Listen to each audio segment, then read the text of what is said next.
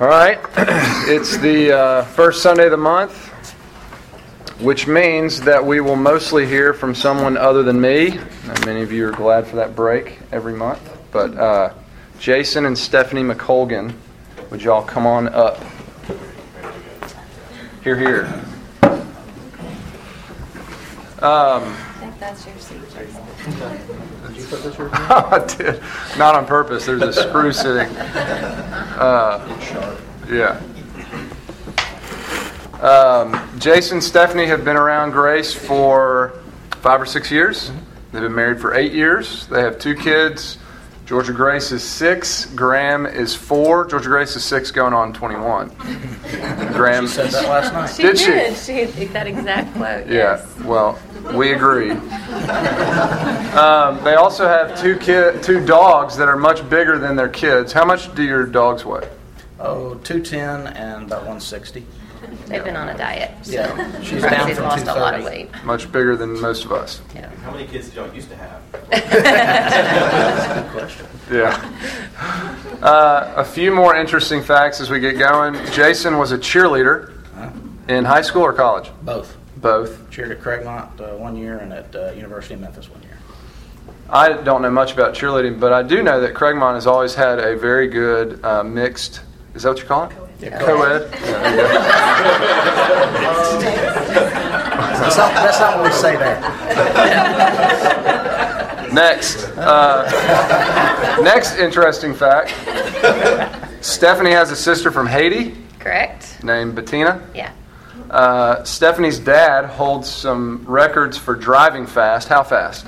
Um, his fastest official record is 437 miles an hour, um, but his fastest pass is 462. So What does that he, mean? Um, well, the car to- was actually going 462 miles an hour. Yeah, to set a record, you go fast and then you Do go it. fast again. Um, and the average, um, if the average speed of those two runs is faster than the record, then you get a new record. So his fastest record is 437, but he has made his fastest pass 462. But something broke, or there was another reason that he couldn't make another pass to back up. He also flipped speed. recently, going how fast? He did 372 miles an hour. And yeah, walked when away. he when he flipped. Yeah. Yeah. The guy that crashed a Segway that was in the ER with him was damaged more. My Guy goodness. crashed a Segway into a bush or something, broke his arm. He's like, "What happened to you?" I crashed. How fast are you going? "Oh, about 370. That's the Yeah. yeah, Yeah, Kind of hurt his finger. yeah. he was bruised up. Nice. yeah, I bet he It did. was, yeah. Uh, another interesting fact: Jason and Stephanie are both nurses. Mm-hmm. Uh, Stephanie, what area of nursing have you worked in?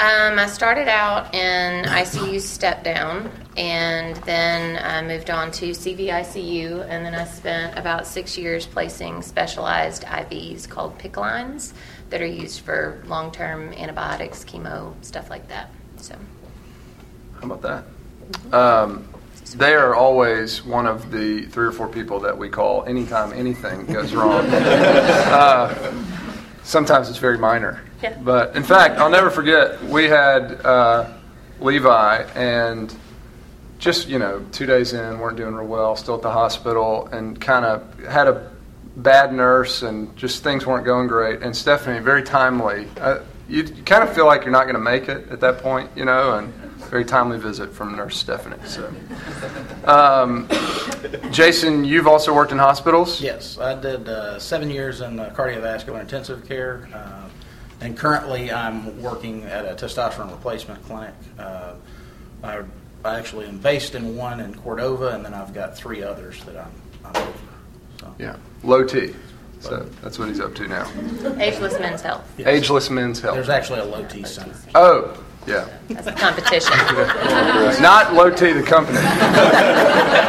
Uh, all right, let's hear about uh, how y'all came to know the Lord. Stephanie, we'll start with you. Uh, tell us kind of up to the point of meeting and dating Jason, Okay. your journey in the Lord. Well, I was um, born into a family. My mom um, grew up uh, Baptist and had, um, uh, I don't know what she was doing, but she married my dad, and um, who was a lapsed Catholic. And um, so I was born into that family and grew up going to church with my mom um, every Sunday. and um, and that was a big part of my upbringing. Um, and then when I was about five, we were we were very good church attenders, but we weren't that good because we were there every Sunday morning, but we weren't there every Sunday night. Um, and I wanted to play with my little friend next door, and she told me she couldn't play with me because she was going back to church to see the girl down the street get baptized. And I was like, baptized? I got to do that, like, because that's what you do. And so um, I was a smart kid, um, rule follower, really kind of a Pharisee um, to be spiritual about it, but um, but I was like, well, I got to get myself baptized, and so um, I begged my mom for a few weeks, and she finally let me walk down and, and talk to the pastor, and I got myself baptized and um, continued, you know, being a very very good church girl, always the Sunday school teacher pet, and um, and everything. I was, and um, my parents divorced when I was about six, and um, that was kind of important because I really saw a lot of difference between the church going folks that were on my mom's side and the bar folks on my father's side.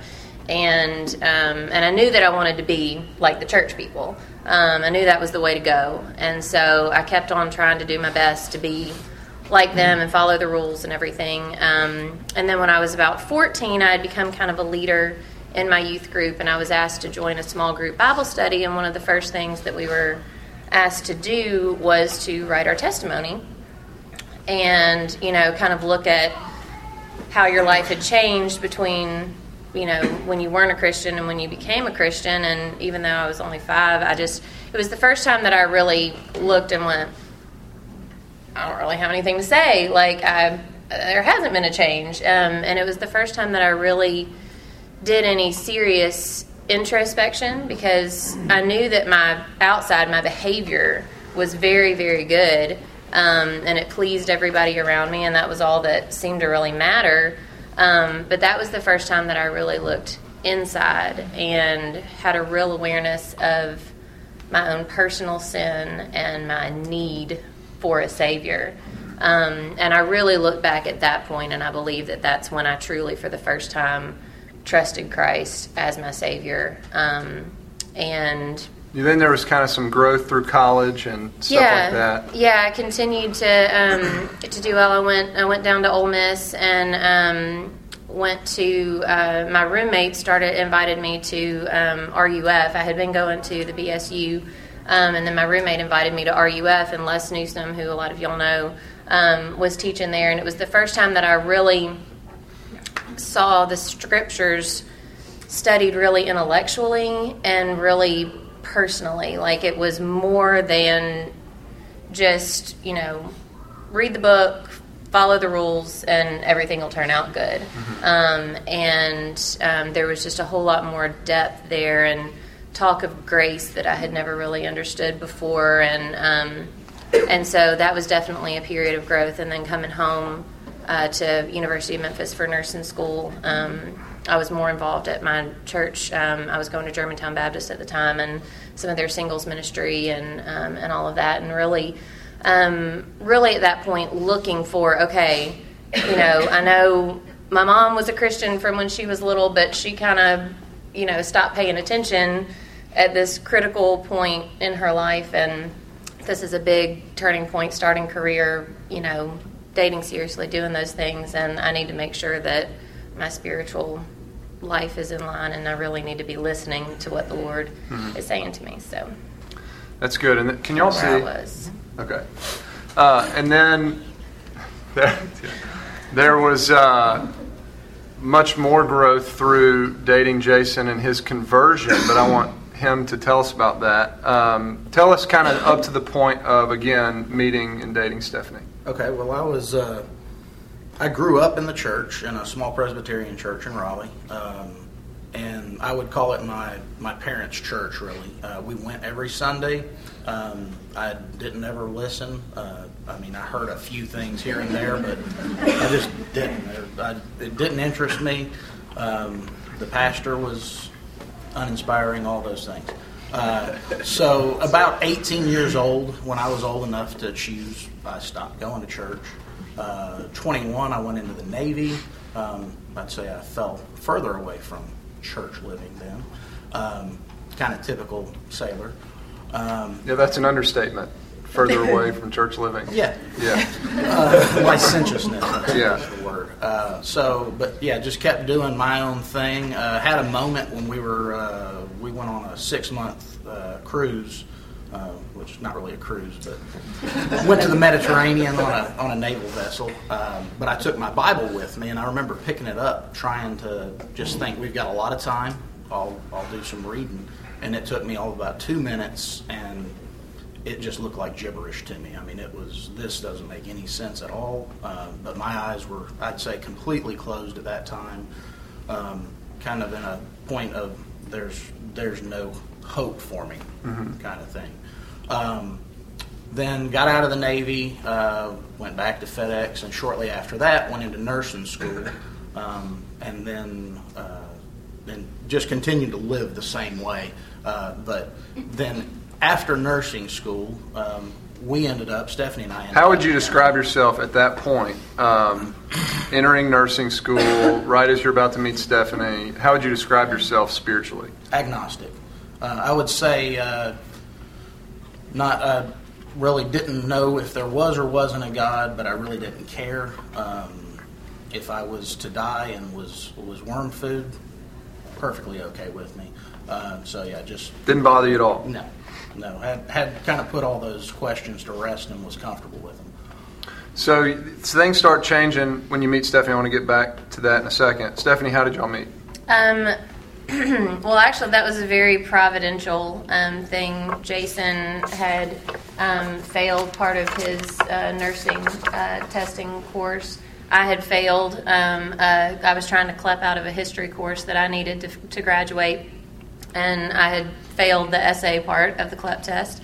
So um, both of us had gone through some failure that put us three months later taking our nursing boards than um, well he was in a correspondence program so he was already kind of on his own but i was three months behind the rest of my nursing class methodist put together a review a live review and so it was all of methodist nursing class and then he was in one corner of the room and i was in the other corner of the room not knowing anybody and you take breaks. He was wearing an Ole Miss hat or something, and so I went up and started talking to him. Couldn't tell he was bald because he had the hat on. Um, but so I went up and started talking to him. Um, and Why you wear a hat? and so um, anyway, so we were ju- we would just chat during the breaks, and then they told us you need to study with somebody, and so we started studying for nursing boards together. And then when um, when I finally passed, he took the boards a couple weeks before I did. And then I passed.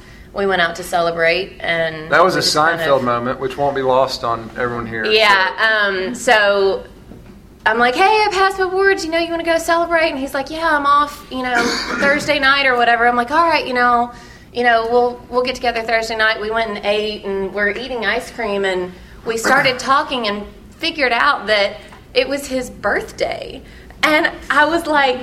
Why are you out with me on your birthday? Like, don't you have any friends? You know, which is a Seinfeld episode. Like, he breaks up with the girl because she went out with him with Jerry on her birthday, and, and so I was like, In my defense, I was working nights in the hospital, so I yeah, was- he didn't had know no that it was his what day it birthday. was, so.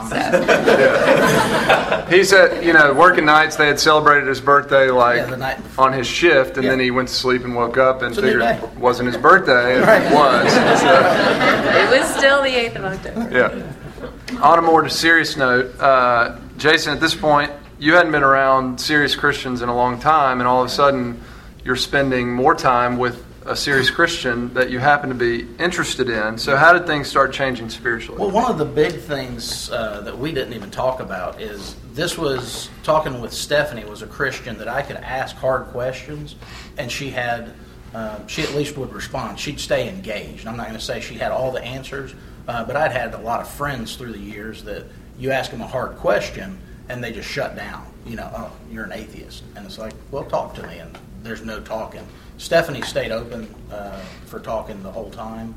Um, one of the big things she did for me is uh, sent me to or gave me a book, uh, The Case for Christ, uh, which with reading that, uh, he's coming from the same perspective of uh, atheism that as he was going to disprove Christianity, he found out, huh, this is real. Um, and I had a I had a similar kind of moment with that book, uh, but in while that was happening, I was also going to church with her, um, and the preacher there was uh, a good uh, expository type preacher. Um, and it felt most Sundays like he was speaking directly to me, um, speaking of my sin, speaking of my need for a Savior. Um, and that kind of coalesced to a point of, uh, of salvation for me. You say that was uh, it was like March, kind of March, April, So the Seinfeld moment was like, October. yeah. So that all happened pretty quick. Yeah. Um, you said something when we talked that the word came to life.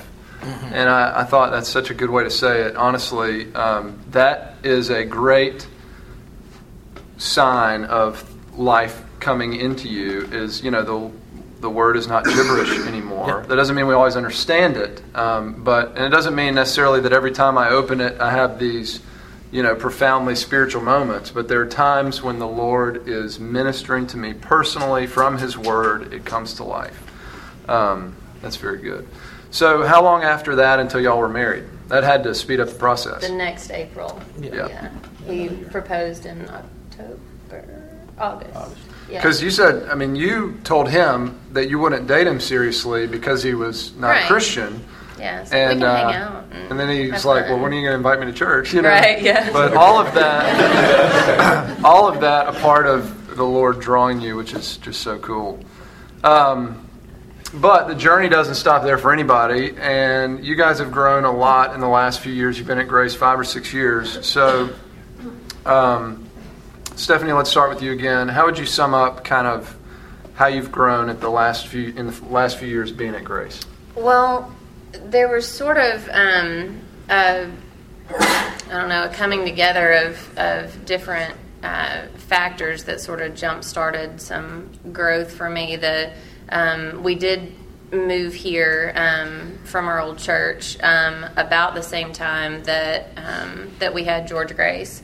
And um, for me, kind of growing up as a Pharisee and a, a rule follower, and you know, just read the book and follow the instructions, and everything's gonna gonna go just fine. Um, becoming a parent tested me in ways that I never imagined, and um, you know, I felt like a failure, just a complete and total failure most of the time. Um, complete basket case, um, and just and it just exposed personal sin in my life in a way um, that nothing else ever had, um, and that weakness combined with um, coming to grace and and being under um, the word and every Sunday the message here is so much about you know God's strength in our weakness. It's like you're supposed to be weak, and I'm going. I don't feel like I'm supposed to be. Like this doesn't feel like it's supposed to be. Um, but um, but that um, that the Lord was there, and that was that was just a big a big transition um, for So me. God exposing sin, applying grace, and then you said too that the systematic theology class was a particular crisis of faith. Yes. How- Every time Dr. Young announces his class, I just go like, You have flashbacks. Yes, I do. It was it was truly like it was traumatic for me, um, and That's like good. So if you're signed up, yeah, have fun excited. with that. Um, but it was really, truly, it was important. But um, but it was traumatic for me because it was this um, this stripping away. Even though I had fully trusted in Christ to save me from my sins, um, you know, when I was fourteen, like I. I, I did good, you know. I mean, I had done I had done good. I was a good kid. I was a good you know, mom as far as everybody could see, and you know, I mean, like I, I mean, I show up, my kid has the bow in her hair, right? You know, like I was, you know, I'm like I'm doing okay, and I want everything to at least look like I'm doing okay, and and to be told that like you know all of your good works are filthy rags and like you don't bring anything to the table and and I'm like, well, no, of course, you know, God does it all. You know, it's like, yeah, not even your faith. I'm just, not even my faith. Like, no, no, no, I brought my faith. I like, I, no, I know He did everything, cross, blood, Jesus, yeah, but I, I did my faith. And it's like, no, you didn't. I'm going, I don't get anything, like nothing, no credit, nothing, and um, and that was combined at a time where I really was feeling particularly down and failing and just all of that. And it was, I mean, it was just emotionally just kind of crushing, but it was, um, it was really important because it, it truly, it stripped away all of those ideas about what I brought to the table and why God loved me because of my performance. And it really stripped it down. And no, He loves you because He loves you, because He loves you, because He loves you. And um, that was really important because now when I feel like a failure or I make some tragic mistake or, or something, I remember that he doesn't love me because I perform well, that he loves me because he loves me because he loves me. It reminds me of the passage in Revelation 3 that I, I taught in here some time ago, but uh, Jesus says, Those whom I love, I expose and educate. And the exposing part of that doesn't feel good, but he's ultimately putting us on solid ground. I love that. Yeah.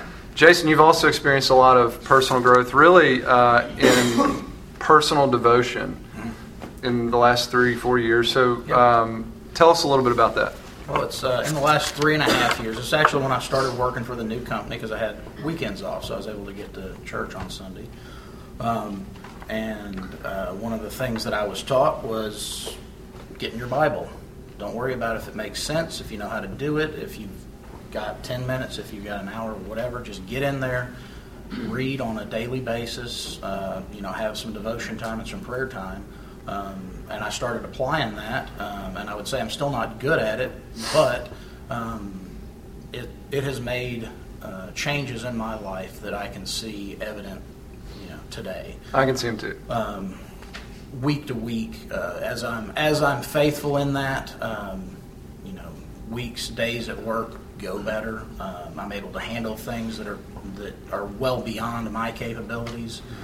Um, you know, with with grace much of the time. Uh, when I'm not faithful in it, um, I'm usually exposed as inadequate.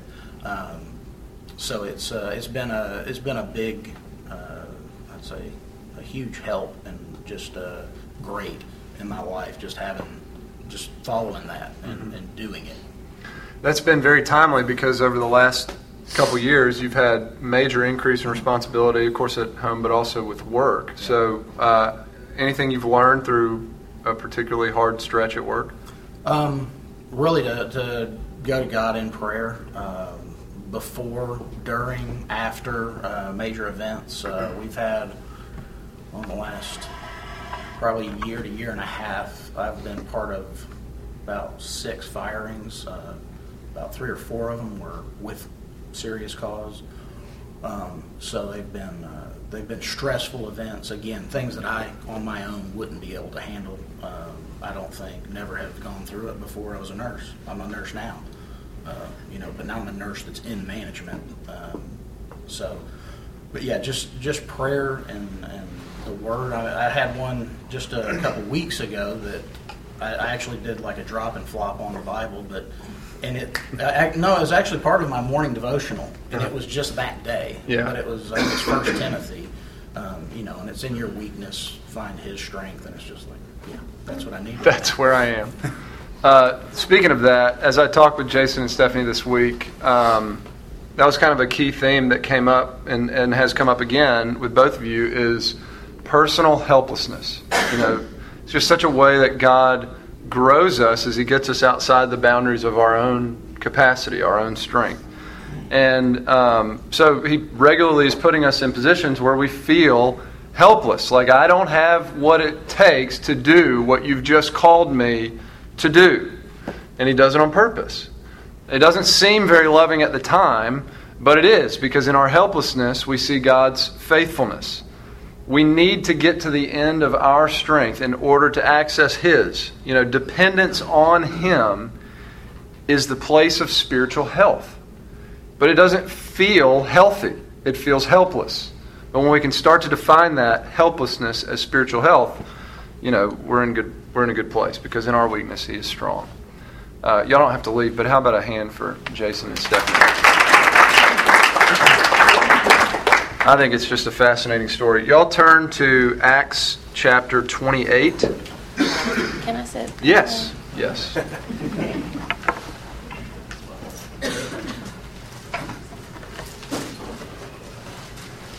Just a brief word from Acts 28. I'll start at the end of verse 14 where it says, And so we came to Rome. Acts 28 14. And so we came to Rome. And the brothers there, when they heard about us, came as far as the Forum of Appius and three taverns to meet us. This is the part I want you to see. On seeing them, Paul thanked God and took courage. Go to Rome, the brothers come. On seeing them, brothers and sisters in Christ, Paul thanked God and took courage. So here's the situation. Uh, Paul is in a difficult spot, to say the least. He has been wrongfully accused by the Jews of his day, and he's been passed around to different courts.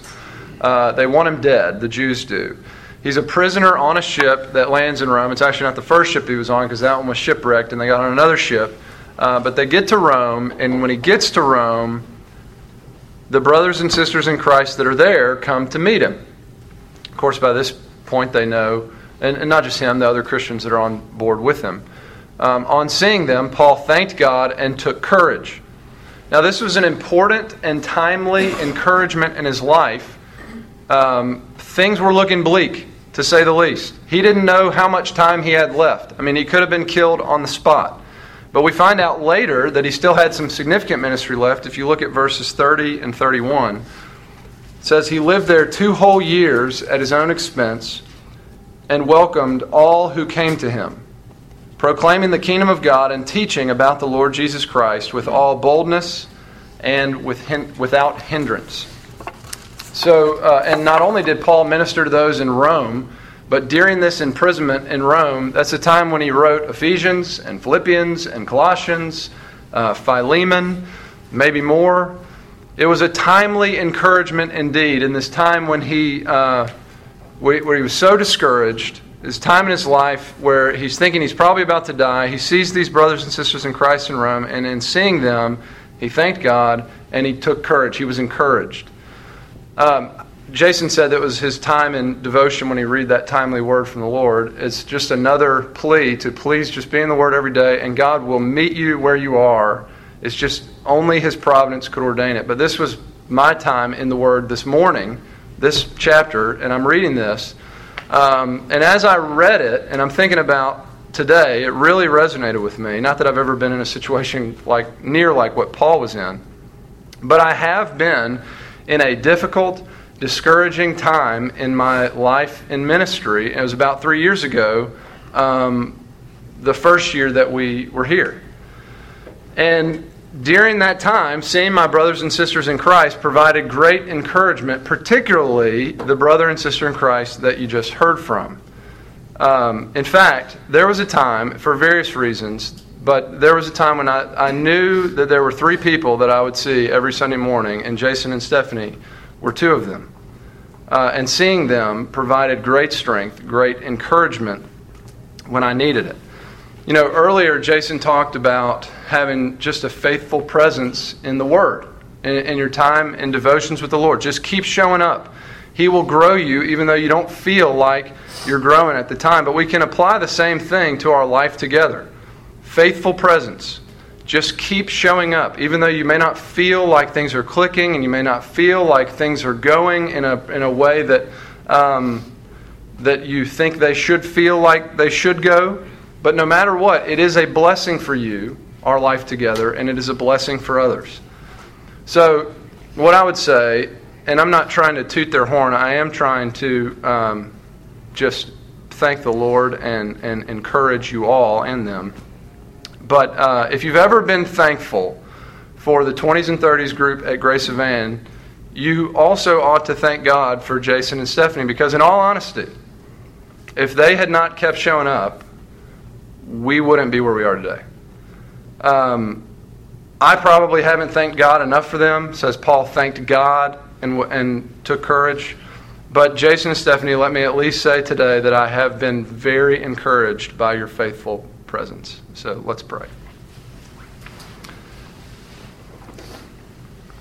Our Father in heaven, we, um, we delight in these times so much because it's just, it, it's so evident that you're at work, and we love to hear how you're at work in our brothers and sisters' lives. We thank you for Jason and Stephanie, the work that you've done in their life. We thank you for their faithful presence, the encouragement that that is brought to me and that it brings to us all.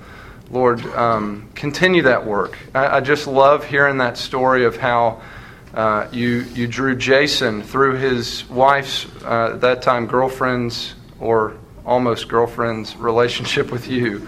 We just do more of that with with those that are in this room, with those that we're connected with outside this room, with our children, with our family members, with our friends, Lord. Um, there is great significance at seeing you at work in, in the lives of those around us. So we thank you, Lord, that you're alive and well. Uh, we thank you for your ministry here, and we do pray in Jesus' name. Amen.